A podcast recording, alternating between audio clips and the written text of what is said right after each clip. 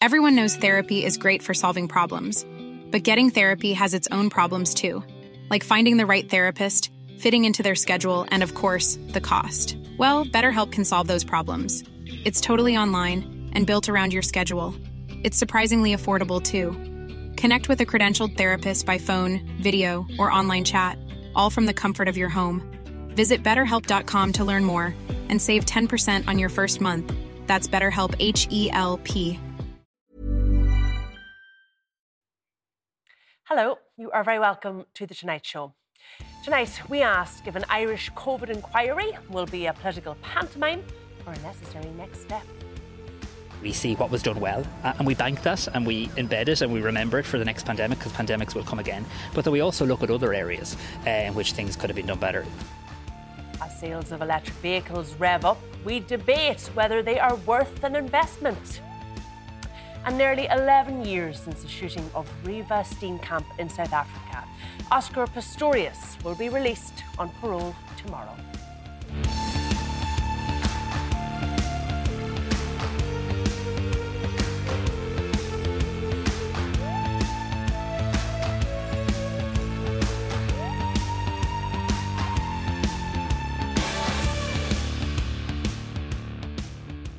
From revealing WhatsApp messages to shocking statements from former cabinet members, the ongoing UK COVID inquiry has gripped the public and press alike. But the terms of an Irish inquiry into our own response to the pandemic are expected to be before Cabinet shortly. But what questions should be asked? And will it descend into political mudslinging? Well, here to discuss this further is Fianna Fáil TD John Lahart, journalist Michael O'Regan, Professor of Health Systems at DCU Anthony Staines, GP Dr. Brendan O'Shea, and down the line is chairwoman of Care Champions, an advocacy group that offers support to those who have faced issues with nursing homes, Majella, Beattie. You're all very welcome to the programme. Michael, I'm going to come to you first because I am conscious that for a lot of people, they hear the word COVID and they just want to cover their ears. But an inquiry like this, a review, call it what you may, it is important because if you think back, and sometimes we forget to, you know, what was it, four or five years ago, this was an extraordinary period of time in people's lives with extraordinary restrictions put on the way we live our lives. Absolutely. And uh, I think that while some people might say, oh God, not COVID again, uh, this is necessary. Now, the Taoiseach has, uh, has said that uh, he wants the inquiry to be a search for the truth and not a witch hunt. And I think people will ag- uh, agree with uh, agree with him in that. It's to be set up probably within the next three months. The terms of reference uh, have to be agreed by the cabinet. It could last, it's estimated, up to anything like 18 months. Now, it's a significant year politically because you have the European and local elections and the possibility of a general election in the autumn. And if it doesn't happen in the autumn, the certainty of uh, an election, general election the spring of uh, next year. So the political temperature will be rising anyway. Now, I think what people will inevitably say, will it turn out to be like the UK inquiry? I don't think so. And let's uh, just remind people in the UK, yeah. we have had these pretty explosive WhatsApp messages. Yeah. We've had testimony from Boris Johnson himself, from Rishi Sunak, from um, advisors within cabinet that spoke about a toxic environment. I mean, it, it was a, a mess, and it has been it has been political mudslinging over there for the last number of weeks. But you could say in some ways there's nothing we don't know about how COVID was dealt with in the UK after it. We're not going to get that here. I, I don't think, I, I think the government on, ba- uh, on balance handled it well. Now, that doesn't mean that everything uh, that was done was the right thing to do at the right time. That's what an inquiry has to uh, show. But there weren't any wine parties in government buildings, you know. So no uh, text messages between Leo Varadkar uh, and Tony Holohan. We're not expecting those. Yeah, absolutely. And you, in the UK inquiry, you had this bizarre situation where both uh, the Prime Minister at the time, Boris Johnson, and the current Prime Minister, Rishi Sunak, said that they had lost their WhatsApp messages. Now, this is echoes of the Watergate scandal uh, in the United States, where you had uh, the tapes from the White House, critical tapes which implicated Nixon in the cover up, suddenly and inexplicably, uh, quote, erroneously, unquote, erased it led eventually, of course, to the resignation of Nixon. And the British government clearly was dysfunctional during COVID. You had, for instance, the astonishing remark by Dominic Cummings, uh, strange man, uh, Johnson's chief advisor, where he said as, at one stage, he described the Prime Minister as careering around on WhatsApp as usual, creating chaos and undermining everybody. Now, you're not going to have any senior official mm. from the government uh, saying anything remotely like that about Leo Varadkar or Micheál Martin. Because by and large, you felt we, we dealt with it pretty I think well. we did, and I think in retrospect, uh, you know, uh, the State of the Nation addresses by Micheál Martin and Leo Varadkar were quite good mm. and quite balanced, and I think quite effective. Okay, so what's the purpose then of this inquiry, John Lahart? What do we need to find out? What do we need to learn? Um, I think it's really important. There was a book written about the Spanish flu by Ida Milne, and one of the things she said was that you had a society that was so worn out by the, the First World War, by the period of revolution, that the last thing they wanted to do was talk about the Spanish flu. And so the state missed a huge opportunity to learn really significant lessons. And it was kind of lost in the, in the public mind and lost in folklore as a result of that. And you were quite right when you said, you know, most people put their hands to their ears. Um, Facebook, uh, when they hear COVID, Facebook occasionally throws up, you know, these photographic memories. I forgot, for example, that the Dáil, and I do forget, um, that the Dáil spent a lot of time in the convention centre mm. um, because it feels like it was a different era. Building on what Ida Milne has said, we need to look back to see what we did right, and I think we got a lot right. Um, what, as Sam McConkey said on the radio today, what were the real resiliences? What were the weaknesses? What you know didn't go right? Um, I think of things like, and I know you have a guest here. There wasn't a public representative uh, not impacted by stories mm. from week to week. The ones that come to my mind, I'm not uh, prioritising them, but they were towards the end. Was you know the spouses who couldn't attend uh, the labour of their partner, um, and very often, and we kept pushing it, pushing it very often we didn't get satisfactory answers to that. Um, so we need to see, you know, what we did well, but I think it ought to be fact-based. Um, I think yeah, because uh, uh, Leo Varadkar... that kind of apportion blame, really, they get mired down in lawyers and mired down in really not kind of finding solutions. So he has said, Leo Varadkar yeah. said, look, we, we need to get the terms of reference of this right. We don't want it to stray into all sorts of things, was what he said, like they did in the UK. So what sorts of things do we not want to stray into? Well, I think the terms of reference should set out very, very clearly from the start that this, these are the objectives of this inquiry. And the objectives are to leave us in a better place the next pandemic or the next crisis we face. And I always bear in mind, I was, I'm a member of the Oireachtas Health Committee and I was a member of the COVID Health Committee in the interregnum period between government. Um, and we had lots of different witnesses in let's not forget, you know, the cyber attack on the HSE caused the HSE far more problems than COVID did and caused the country's health system far more problems and posed a much more significant problem and challenge to the health system actually than COVID did. Micheál Martin, yourself, you just said it there, Leo Varadkar, when they've been in here last year, we've asked them about the COVID inquiry. Mm. They're sort of at pains point out this can't be a witch hunt. This isn't really about individuals. Why? Why are they so afraid? It would seem to, to talk about accountability and responsibility. I don't think they are. There's an awful lot of uh, stuff on the public record already through uh, books that were uh, written by colleagues of yourself, Michael, good journalists. Mm really colleagues good books. Of ours here, Richard and colleagues Chambers. of yours, yeah, absolutely. and they they really, um, I won't say they exposed, but they dealt with a lot of the background pieces. we did have a bit of an expose of of uh, text messages um, between different players in it as well. Um, so there will be a little bit of colour, but I think what everybody wants to uh, to do is build on what we did really well there's going to be challenges like this down the road. How do we leave ourselves much better place? Okay, so one of the big questions then, Anthony, is how is this inquiry going to play out? You think it needs to be public? You mean full public inquiry? I think it needs to be public, but I think it would be a very good idea to have a private arm where people could recount their own stories and be listened to. Mm. That worked well for the Commission to Inquire into Child Abuse. And I think that could be a model for here. But the focus has to be laser focused on being ready. We weren't ready for this pandemic, neither was anyone else in Europe, because the last serious pandemic was 1969. That's a long time ago. Not, there's nobody still working who remembers that. But the last pandemic to hit Europe was a long time ago. The odds are that we're going to get more pandemics faster. So I don't think it's going to be 40 years before we have another pandemic.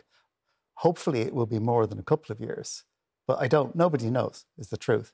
So we have to figure out a mechanism for dealing with this, getting on top of it. And as Simon Harris said, learning from what we did that worked. So, what do you feel we did that did work and then didn't work? What we did that worked was very rapid responses, very rapid rollout of vaccination, open communication, telling people what was going on. That all worked. It worked well. What didn't work was we nursing homes were not sufficiently well minded, and that's a serious mistake that I certainly I I made and other people made. The idea that COVID was not spread in schools was wrong. The idea that COVID was spread by hand contact was wrong. COVID is spread through the air, hence filtration, masks. We've got really got to have mechanisms for getting on top of that, whatever it comes next time, it will be different. And we've also got to have a mechanism for getting on top of the long term effects of this virus, because that's something none of us expected. You know, this was obviously a nasty virus but it causes long term effects in a high proportion of people, which nobody knew in, at the beginning of 2020. We have to deal with that. Okay, I just want to go to um, Majella there because we mentioned, Anthony mentioned care homes as being one of the areas that will have to be looked at in this inquiry. And we were saying at the beginning of the pr- programme, Majella, that, you know, for many of us, you put your hands in your ears when you think of COVID and you don't want to go back there and you don't want to be reminded. But for some of the families that you represent, they haven't been able to move on, have they? They haven't been able to leave COVID behind. No, you know, we often hear people referring to the fact that they can't remember particular uh, particular times in COVID, but for our families, they're frozen in time, you know, um, and they're frozen in grief. And an awful lot of that, you know, is because families are denied answers. They're denied uh, freedom of information, particularly in private nursing homes, because they don't fall under the Freedom of Information Act. Um, so our families don't know, in many cases, what happened to their loved ones. Our family members in wave three died the very same as they died in wave one, often alone, not having seen their loved ones uh, for weeks or months on end. And, you know, um, and we can, t- you know, I always hear the word witch hunt when um, when I'm ever brought into an interview. Our families are not out looking for a witch hunt. We're out looking for a human rights um, representation of what occurred in care settings, uh, particularly for those with for older people, and you know, similar in hospitals and in uh, all residential care settings. But we believe, you know. Um, the public inquiry must have a human rights expert, the same as, you know, be it a medical expert or um, a legal expert or whoever else is there. Residents, particularly in nursing homes, uh, we believe were seen as, um, they were seen through a medical lens. They weren't seen as human beings with emotions. They weren't seen as human being, human beings with, um, you know, with desires and being able to make choices. So, like, to give a very clear example, in wave three, uh, of the pandemic, we had people still being denied window visits. But yet, in the summer of 2020, across different countries in Europe, they, inter- they, they have put in place um, a visitor where a family member could come in like a partner in care. In Northern Ireland, in November 2020, the Northern Ireland Executive endorsed a care partner, um, a care partner system, which basically meant that two family members in rotation would be seen as a complete partner in care at all times in a care setting, and that took huge pressure off care staff. You know, at a time where we're hearing that there was no staff in care homes, our family members wanted to go in. We wanted to help our loved ones. Able to. Uh, but everybody else Europe could. And I know you have been talking about this, and your organisation has been talking about this and calling for this inquiry for some time. And you say the members that you represent are frozen in time.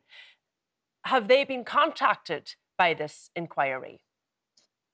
No, uh, we have on numerous occasions. We always engage with um, uh, with government, um, you know, not very successfully, but we always ask because we believe that we have the lived experience of policies which failed our older people, and we believe this is not just an issue for those of us who are impacted during COVID. You know, we're all getting older, and we're going into a system that has very little regulation. So, like we have been contacting government, and we've we've put in submissions to the health committee of what we believe needs to happen in the reform of care, so that nobody else will ever suffer the way my family and other families have continued to suffer as a consequence of what we believe are poor decisions okay. that occurred during COVID. All right, let me just go back to uh, Brendan O'Shea, and I'm going to let you to come in on that too, um, John Lahart. I, am just when I hear Majella, and I know the people that she represents who want answers mm. about what happened in specific nursing homes. they want the chain of command. They want to know the, I suppose, correspondence between the nursing home and the HSE and what happened to their loved ones. Are they going to get that level of detail in a report like this? Uh, I don't have an answer to that question. Uh, it's clearly important, and I have to say, uh, I think all of us, in just reflecting on this, it's actually shocking to bring ourselves right back into that space. An important part of recovering from it is being able to forget it and to move on. But clearly, there are thousands of households uh, where there's a deep level of hurt uh, in terms of what actually happened. Uh, so it's really important that this inquiry happens as a GP. I think we would all say that in general practice. It's very important that it happens in a timely manner. If it goes to 18 months, and then if we're sitting around for another couple of months before it's actually released, and then if there are recommendations, and then if it takes several more years for those recommendations to be acted on, that's not good enough for Ireland in 2024. People... And isn't there a difficulty and, and, and a, I suppose a, a possibility that that will happen here? I mean, we're already four years into this. We're talking, I think initially Leo Varadkar said 12 months, but he said it could go to 18 months. And he did also say when these things happen, happen, you can't really control the, the timeline. I'm afraid there's absolutely a possibility that it might string out and happen like that. And I think it's important for all of us to get together and make sure that it doesn't happen like that and that the importance of the inquiry is not a witch hunt, it's not to punish, it's to understand what happened, it's particularly to understand what we did right and what do we need to do differently and what do we need to do in order to be prepared for the next one, which inevitably will happen. Uh, so it's a very important inquiry, and hopefully that we can actually keep the impetus and the urgency and, and have it delivered in a timely manner and act on the recommendations. Because you say that there were positives that came out Huge of Huge positives. For, for, particularly for GP practice and how you run your business. Well, it sounds very wrong to say that we had a good pandemic because it was awful. Uh, but things actually changed during the pandemic.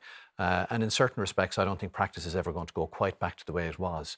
For years, we had been hounding uh, the powers that be. Could we have electronic prescribing? Could we have electronic certification?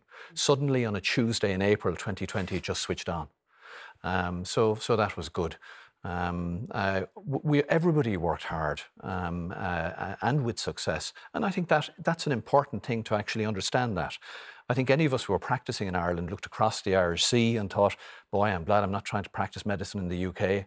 The United States was even worse. Um, in Ireland, we had the rollout of immunisation ahead of everybody else, practically in Europe. We got lots of things right. Okay, John Lahart, I just want to go back to one of the things uh, that Majella said that you know her organisation and those who lost family members and don't feel they can move on from COVID, that they have tried to get to reach out to get answers for a long time, and they effectively have been ignored by government. Why? Um, well, I don't think there's anything, you know, we as public representatives of the government should fear about this if it's structured properly. And as Anthony said, you know, I'm completely open-minded about uh, public private mixture of both. I like the idea, and I suspect people who may have harrowing stories to tell may opt sometimes to tell those stories in private once they are uh, reflected in the, the, the publish, publishing final, uh, final report uh, of the inquiry. In terms of not being consulted, I just wonder because I, I understand that the government is carrying out a scoping inquiry, which I imagine is to see, okay, what do we cover here?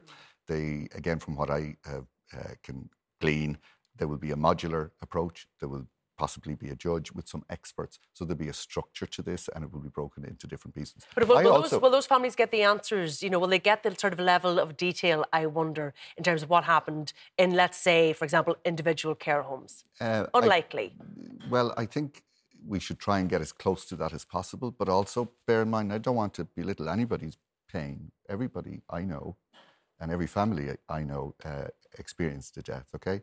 Um, we had very few ex- excess, no excess deaths in Ireland. You know? Um, and there's one group, I've always said if I was talking about this on television, who I'd like to, to pay huge tribute to, who are never mentioned. I mean, we do mention, and rightly so, nurses, GPs, doctors, teachers, all of those, police, the guards, everybody, people in the stores.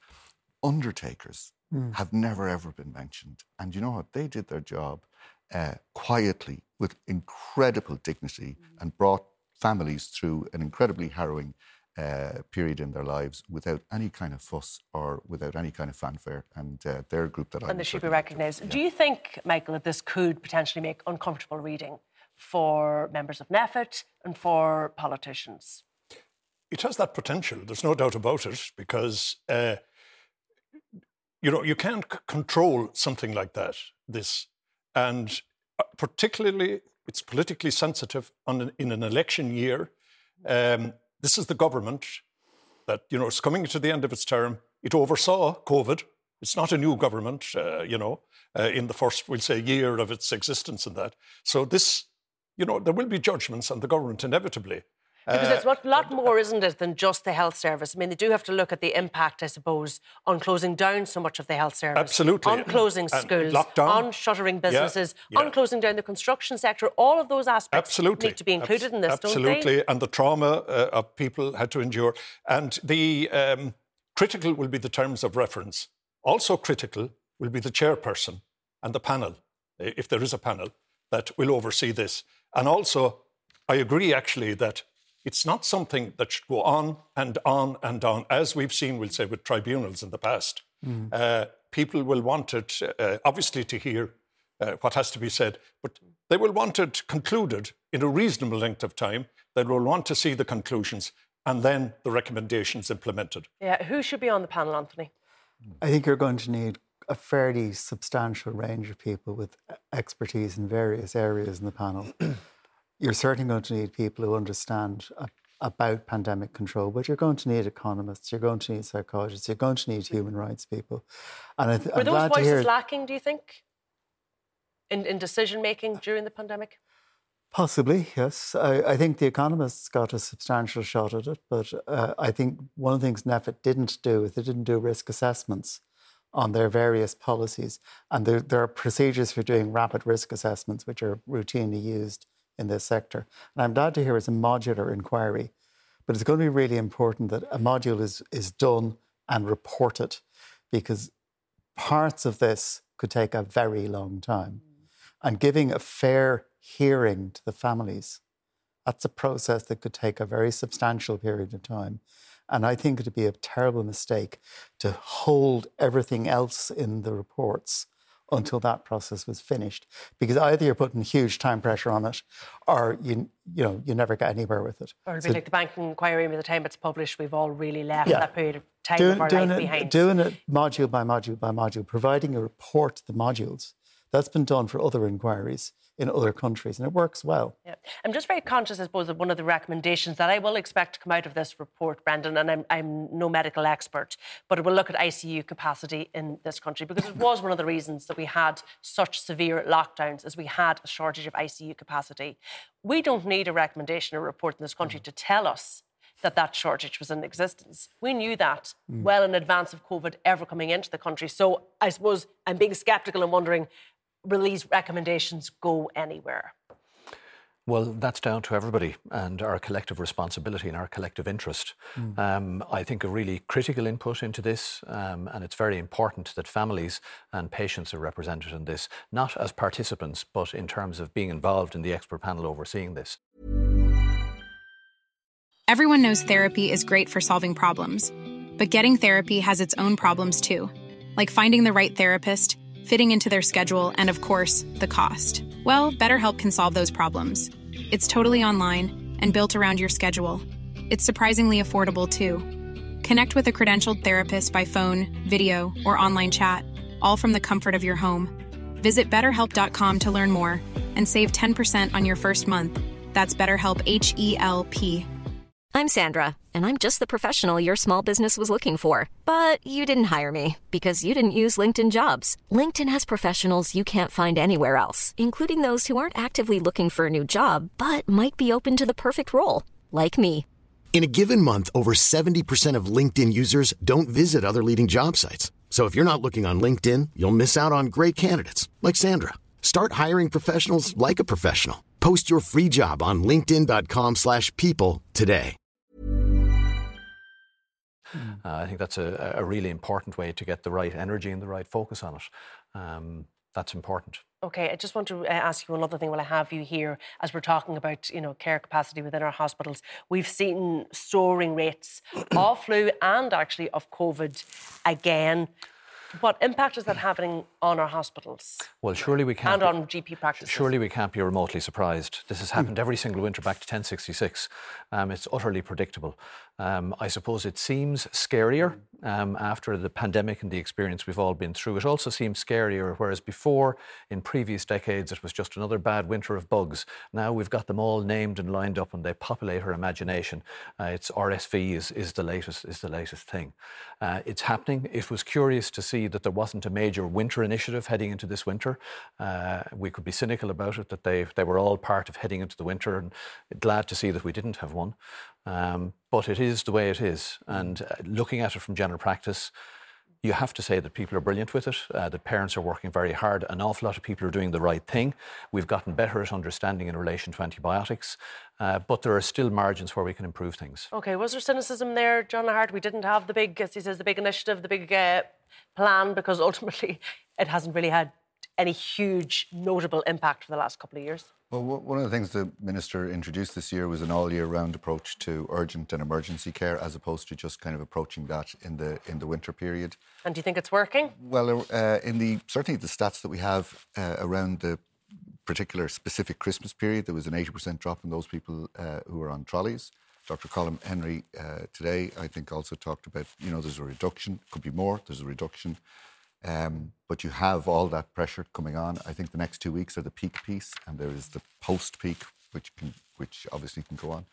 People can still avail of vaccinations. That's okay. uh, an important piece, and um, you know it's uh, it's obviously the most pressured time of the year for the for the health service. But I think they're coping better this year than last year, and the stats so far seem to bear that out. Okay, and I'm sure we'll discuss that in a lot more detail over the next fortnight. We're going to have to leave that discussion there for now. My thanks to John, Michael, to Anthony, Brendan, and to Majella.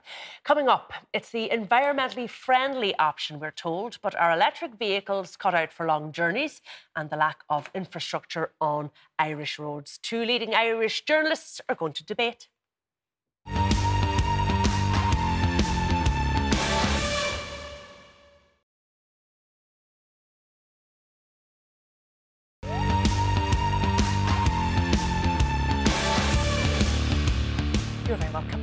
Sales of electric vehicles rocketed by 45% in 2023, despite some concerns over car batteries and the availability of charging points by some. Well, joining us to debate whether EVs are a prudent investment from the Irish Independent is technology editor Adrian Weckler and motoring editor Geraldine Herbert. You're both very welcome to the programme. Uh, Adrian, yep. you've wanted to drive an electric car for a long time and last year decided shell out the money I'm, I'm jumping in and buying my electric car. Result?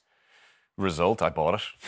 I, I, bought it. Um, what did you buy? I bought a Volkswagen ID3, the first new car I ever bought, only because at the time they were actually cheaper to buy than second-hand versions of the same car. You could, it was roughly the same price at the time for about an 18-month-old version of the same car. So I've been used to driving electric cars for almost a decade. In the early years, I would have driven the Nissan Leaf uh, for a while, reviewed a few cars after that. So I went into it with my eyes open, had always wanted to drive electric, fundamentally believe in the shift from petrol fossil and diesel, from fossil to electric. We, we all pretty much need to do that. There have been challenges. There have been challenges. I knew there would be but there definitely have been challenges. Okay, let's yeah. talk about, I suppose, the first one. Like, and we all know, for, for many of us, buying a car, particularly buying a new car, it's a pretty significant yeah.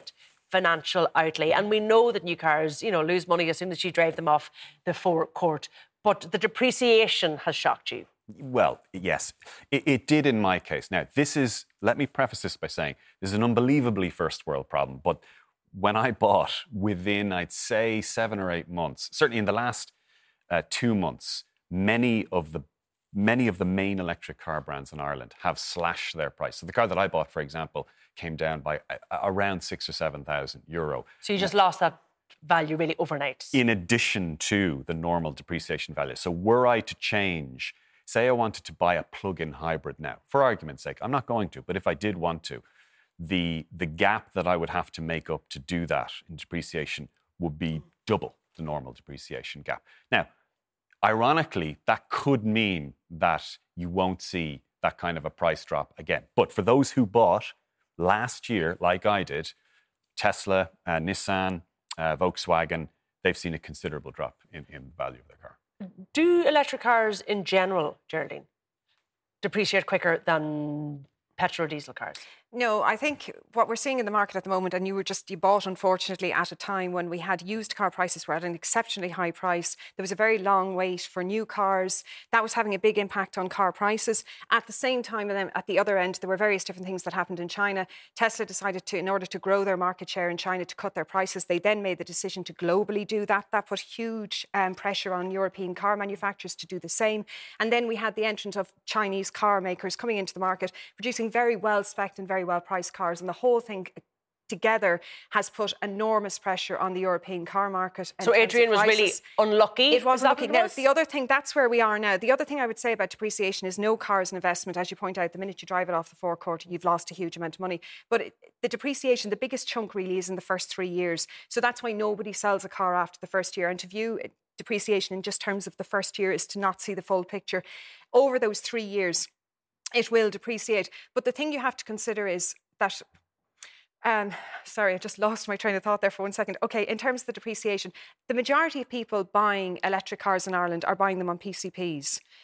With a PCP, and Volkswagen in particular, because they sell the best selling electric car, and about 75% of those cars are sold on PCPs. With a PCP, the dealer will say to you, right, your car is worth this now. It'll be worth this at the end of the three years, and this is what you're going to pay every month. So you leave the dealership, you drive off with your brand new car, knowing exactly what your car is going to be worth But at the end of the three years. Do they There are no depreciate more? No, there are no surprises, there are no shocks, there are no nothing. You know exactly, and that price is guaranteed at the Okay. end. So there is no reason to believe. But let's just say you didn't do PCP. Does an electric car depreciate quicker than a petrol car over that three year period? no, Or the and- higher rate?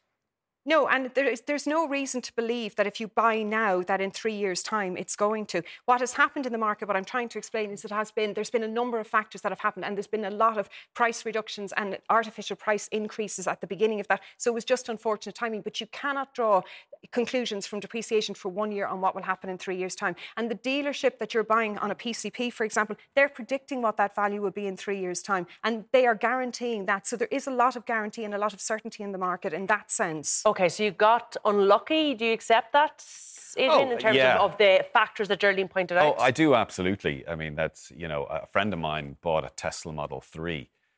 Two weeks later, the price came down by I think seven thousand euro. Uh, so, look, that happens. This is a, uh, just once again. This is I'm not. This is a very small violin that you're going to play for uh, for me on this. Yeah, but but, but people out there, yeah. and it is the time of year when people are considering perhaps a new Yeah. car, and a lot of people want to shift to electric, and they're to, to me, to the, is the, the the right fall in price that I have suffered, and that fair few people have suffered, is nowhere near the biggest challenge or issue with changing to electric. Sorry, Adrian, can I just make one Yeah. point there? But you haven't suffered a price loss only unless you went in to trade it in now. And nobody buys a new car and trades it in within a year. If I were to go and buy, say, a plug-in hybrid or a hybrid car, if, if I decided that But that's a very unusual thing for a new car buyer to decide at the end of a year, I'm going to trade in a car. And in fair- fairness, to make Yeah. generalizations about the electric car market, you have to look at the, in all new car markets, people hold on to cars for three years. So you cannot talk about depreciation based on a year. If you do that, in you three are an years' outlier. time, if we take three Geraldine's example, if in three years' time, if I were to trade in against a hybrid, for example, or a plug-in hybrid,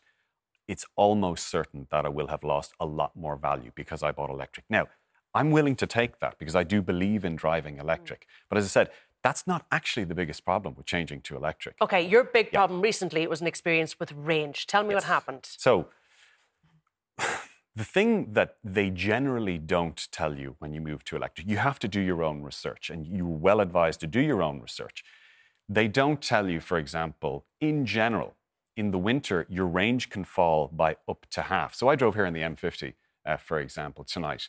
Now, because it's cold outside, because it's winter outside, the range that I would have been getting would have been just a little over half of what the normal over the average year range is. So there are And it's a pretty cold country, Ireland. well, it's average temperature about 10 to 11 degrees, but the in cold there, there are a lot of factors that will affect your range with an electric car. One is the weather. Okay, if it gets cold, if you put the heater on, if you've got somebody else uh, sitting in the car with you, if you go over a certain speed, for example. Now, these are all things I was aware of, by the way, but it is quite amazing how many people don't know that and get a nasty shock.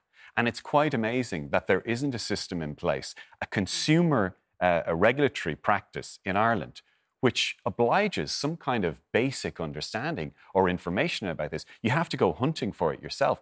And I think it's basic, it's fundamentally disingenuous. Uh, Geraldine, basically the electric car companies are being a little disingenuous with people when they tell you the range of a new car they don't actually tell you that it's dependent on loads of factors like adrian says who's in the car with you have you the heater on and is it cold outside tonight Okay, the WLTP figure is based on a, a, mix of roads. So if you go, this is the range figure for this people. is the range figure. It's also the fuel consumption figure for an ice or for an ice car, a petrol or diesel car. So if you go in an urban area, the chances are you're going to exceed that range. If you are on a motorway, you are you're not going to achieve it. Having said that, having driven a huge number of electric cars, some of them are closer. The real world range is far closer to the the predicted range or the WLTP range than others. So that does vary from from um, from car to car. The only thing I would say, the WLTP whether it's the fuel consumption on a, on a, petrol or diesel car or it's the range on an electric car, is not what you're going to achieve. That's not what it's designed to do. It's designed as a comparison tool, so it allows you to compare one car to another. That's actually what it's designed to but, do. But don't for people simple... sort of look at that, though, Geraldine? In fairness, no, people look at that and think, oh, that's the range of the car. I'm somebody who lives in Donegal. I want to go from Dublin to, Cork. Okay, I want to go from Dublin to Cork. Okay, for the simple reason, exactly as, as, um, as Adrian is saying, the actual fuel consumption in a, in a, petrol car or in, a, in, an electric car the electric range is, is based on how many people are in the car, the weather conditions, the driving conditions, how aggressively you drive, how your speed, and all of those things. So in in a nice car, it also matters, but we don't notice it because we're on the motorway and we can zip off and we can refuel in two seconds. If you take somewhere like Norway, right? They'd buy the same ice car or the, the same electric cars with the same range problems with the same WLTP figures, and yet 80% of their new cars are electric. And that's because they made a decision when they started off in terms of promoting electric cars, they would build the infrastructure first and then they would sell the cars. But I suppose the point so Adrian's making is we're not at that point no, in Ireland, so maybe consumers always, don't have enough information oh, here. No, but their infrastructure is always ahead of the number of cars on the road. Our yeah. problem is we're playing catch up.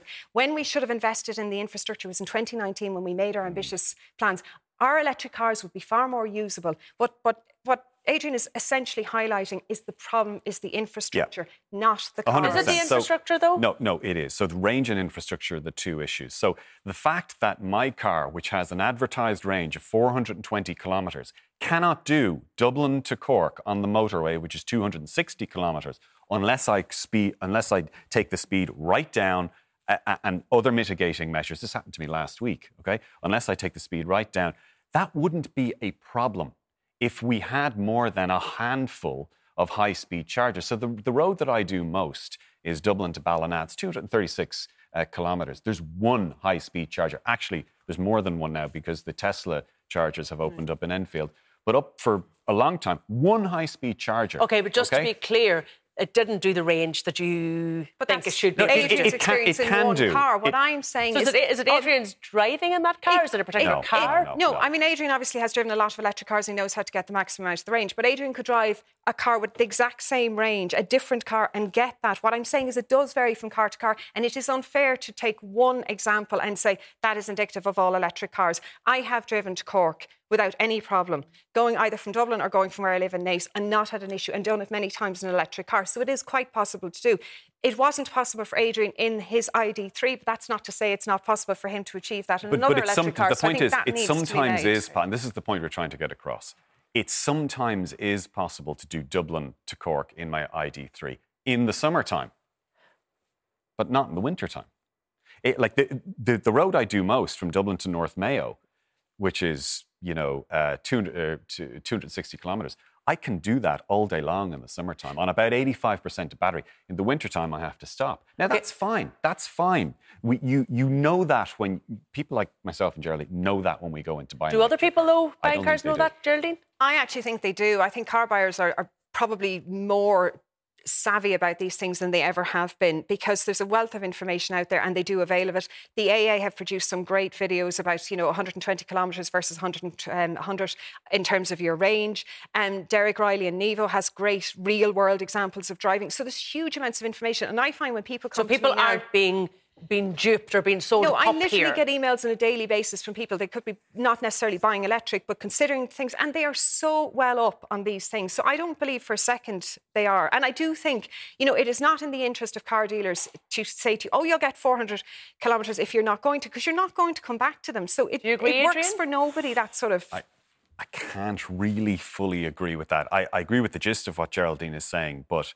um, I think that uh, car dealers and the car industry in general, if there is not uh, regulatory oversight on how they sell their cars uh, when it comes to ranges, I think they will sell the cars. And but I they don't, don't, have any control over that. The WLTP is they not could tell controlled you, they by could the tell car you the truth. industry. It's they the could European be honest. Commission. They, they could put on their websites the range is 420 kilometres. By the way, in the wintertime, you might only get 270 A lot of them do. And I mean, Skoda have a great tool where you can actually put in the weather, the whatever, the amount you have in the car, the whole thing. But what I'm trying to say is that, you know, range comes down to a huge number of factors. Having four kids in the car, three kids in the car, a roof rack, stuff in the boot. So it's you cannot generalise based on one journey in one car. It's a lot of things for people to take on board, though, isn't it? It's just not as straightforward, perhaps, But I think, as the consumption is industry the has same, sold it to be we- in Geraldine. But fuel consumption is exactly the same, but we don't notice because we have the ability to, to literally refuel anywhere in minutes. So it does come down to the fact that if the charging infrastructure was ahead of the game and was ahead of the numbers, we wouldn't be having this What would massively help and maybe solve it is if, is if government ministers and senior policymakers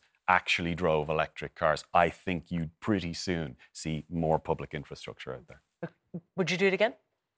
Yes, I'm committed to driving electric. The fact that I keep giving out about the range and about the crap uh, public infrastructure is is me is is an inverted love letter to electric cars. I want to keep driving electric cars. Okay, just get a bit better the infrastructure. All right, Geraldine Herbert and Adrian Weckler, thank you both for coming into us. Uh, after the break, Oscar Pistorius out on parole after serving half of his 13 year sentence. We'll bring you the very latest.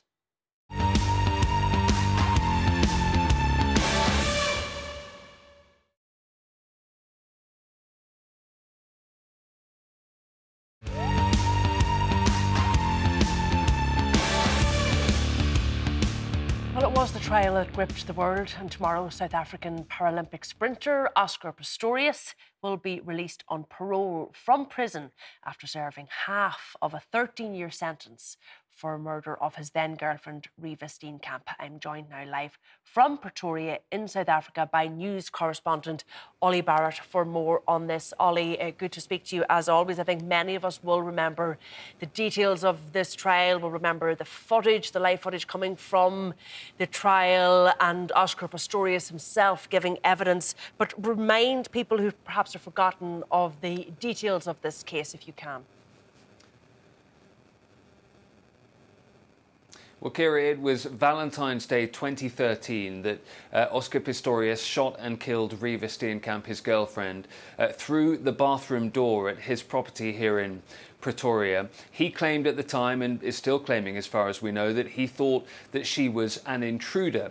But as you say, there was that incredibly high profile trial with those pictures beamed around the world as he and others gave evidence in court. He was initially convicted of culpable homicide, which is something akin to manslaughter in many other jurisdictions around the world. But after a tussle between various courts and lawyers here in South Africa, that was changed to a conviction for murder with that 13 year sentence to go with it. And as you say, he has now served over half of that 13 year sentence. And it's that sentence that we now see him released under those parole conditions. What is the justification, I suppose, for his early release, Olly, and what will those parole conditions be? South African authorities say that this is following the exact procedure that they would always follow for any criminal in the judicial system here in South Africa, for any criminal who served over half their sentence in a case like this and in other cases as well. They say that there is nothing unusual about the release uh, on parole at a time like this during a sentence like this. Um, uh, uh, those parole conditions will include Oscar Pistorius having to live at a designated address here in Pretoria, not far from where I am, in a uh, suburb of the city which is called Waterkloof. He'll stay with his uncle. He'll have to be at that property for a number of designated hours per day. He will not be allowed to drink alcohol. He will not be allowed to give media interviews. If he wanted to take up any employment opportunities, he would have to talk to his parole official to get all of that okayed. We also understand that he will have to take part in various programs related to gender based violence and anger management, things like that. In terms of how the actual day turns out because we are into Friday now here in South Africa. It's uh, around 1 a.m. in the morning. Uh, officials here have only said that he will be released at some point on Friday. They've also said that people who are camped out and journalists are camped out at the prison uh, where he's been serving his time recently, they say they will not see pictures of Oscar Pistorius today, leading to speculation about exactly what that means about the nature and the timing of his release on Friday. But once he has been released from prison, we do expect expect him to make his way to his uncle's house in that suburb of Pretoria, Waterkloof, uh, not far from where I am now, to serve out the remaining period of his sentence. So he will be under those parole conditions until the end of 2029. Now, we know, uh, that South Africa has some of the highest rates of gender based violence in the world, and we know how high profile this case was, and indeed how high profile he was. Uh, what are those advocacy groups saying, and what are Reeva Steenkamp's own family saying about his early release? That's absolutely right. Uh, you have to remember that at the time of the killing of Reeva Steenkamp, Oscar Pistorius had come off the back of the London Olympics, in which he'd competed alongside other non-disabled athletes. He brought home a haul of models, uh, medals in the Paralympics in London as well, and in Beijing before that. And it, that did shine a huge spotlight on the issue of gender based violence here in South Africa. And so there are campaigners here in South Africa today who are saying Oscar Pistorius should not be being released early. It sends the wrong message. Now, there are others who say that in a way it can shine a light on the progress that has been made in this country on gender based violence but they also say that it also shines a light on how much further there is to go on these issues. And, and that's one of the great areas of controversy around Oscar Pistorius' release. But as I say, officials insist, they absolutely insist that they are following the normal procedures here, that he is not receiving any special treatment. All right, we're going to leave that there for now. Olly Barratt live in Pretoria. Thanks for speaking to us this evening. Well, that is it from us here on The Tonight Show. Our programme, as always, is available as a podcast on all major platforms. And you can also find us on Instagram and on TikTok tonight, VMTV. But from all the late team here, good night and do take care.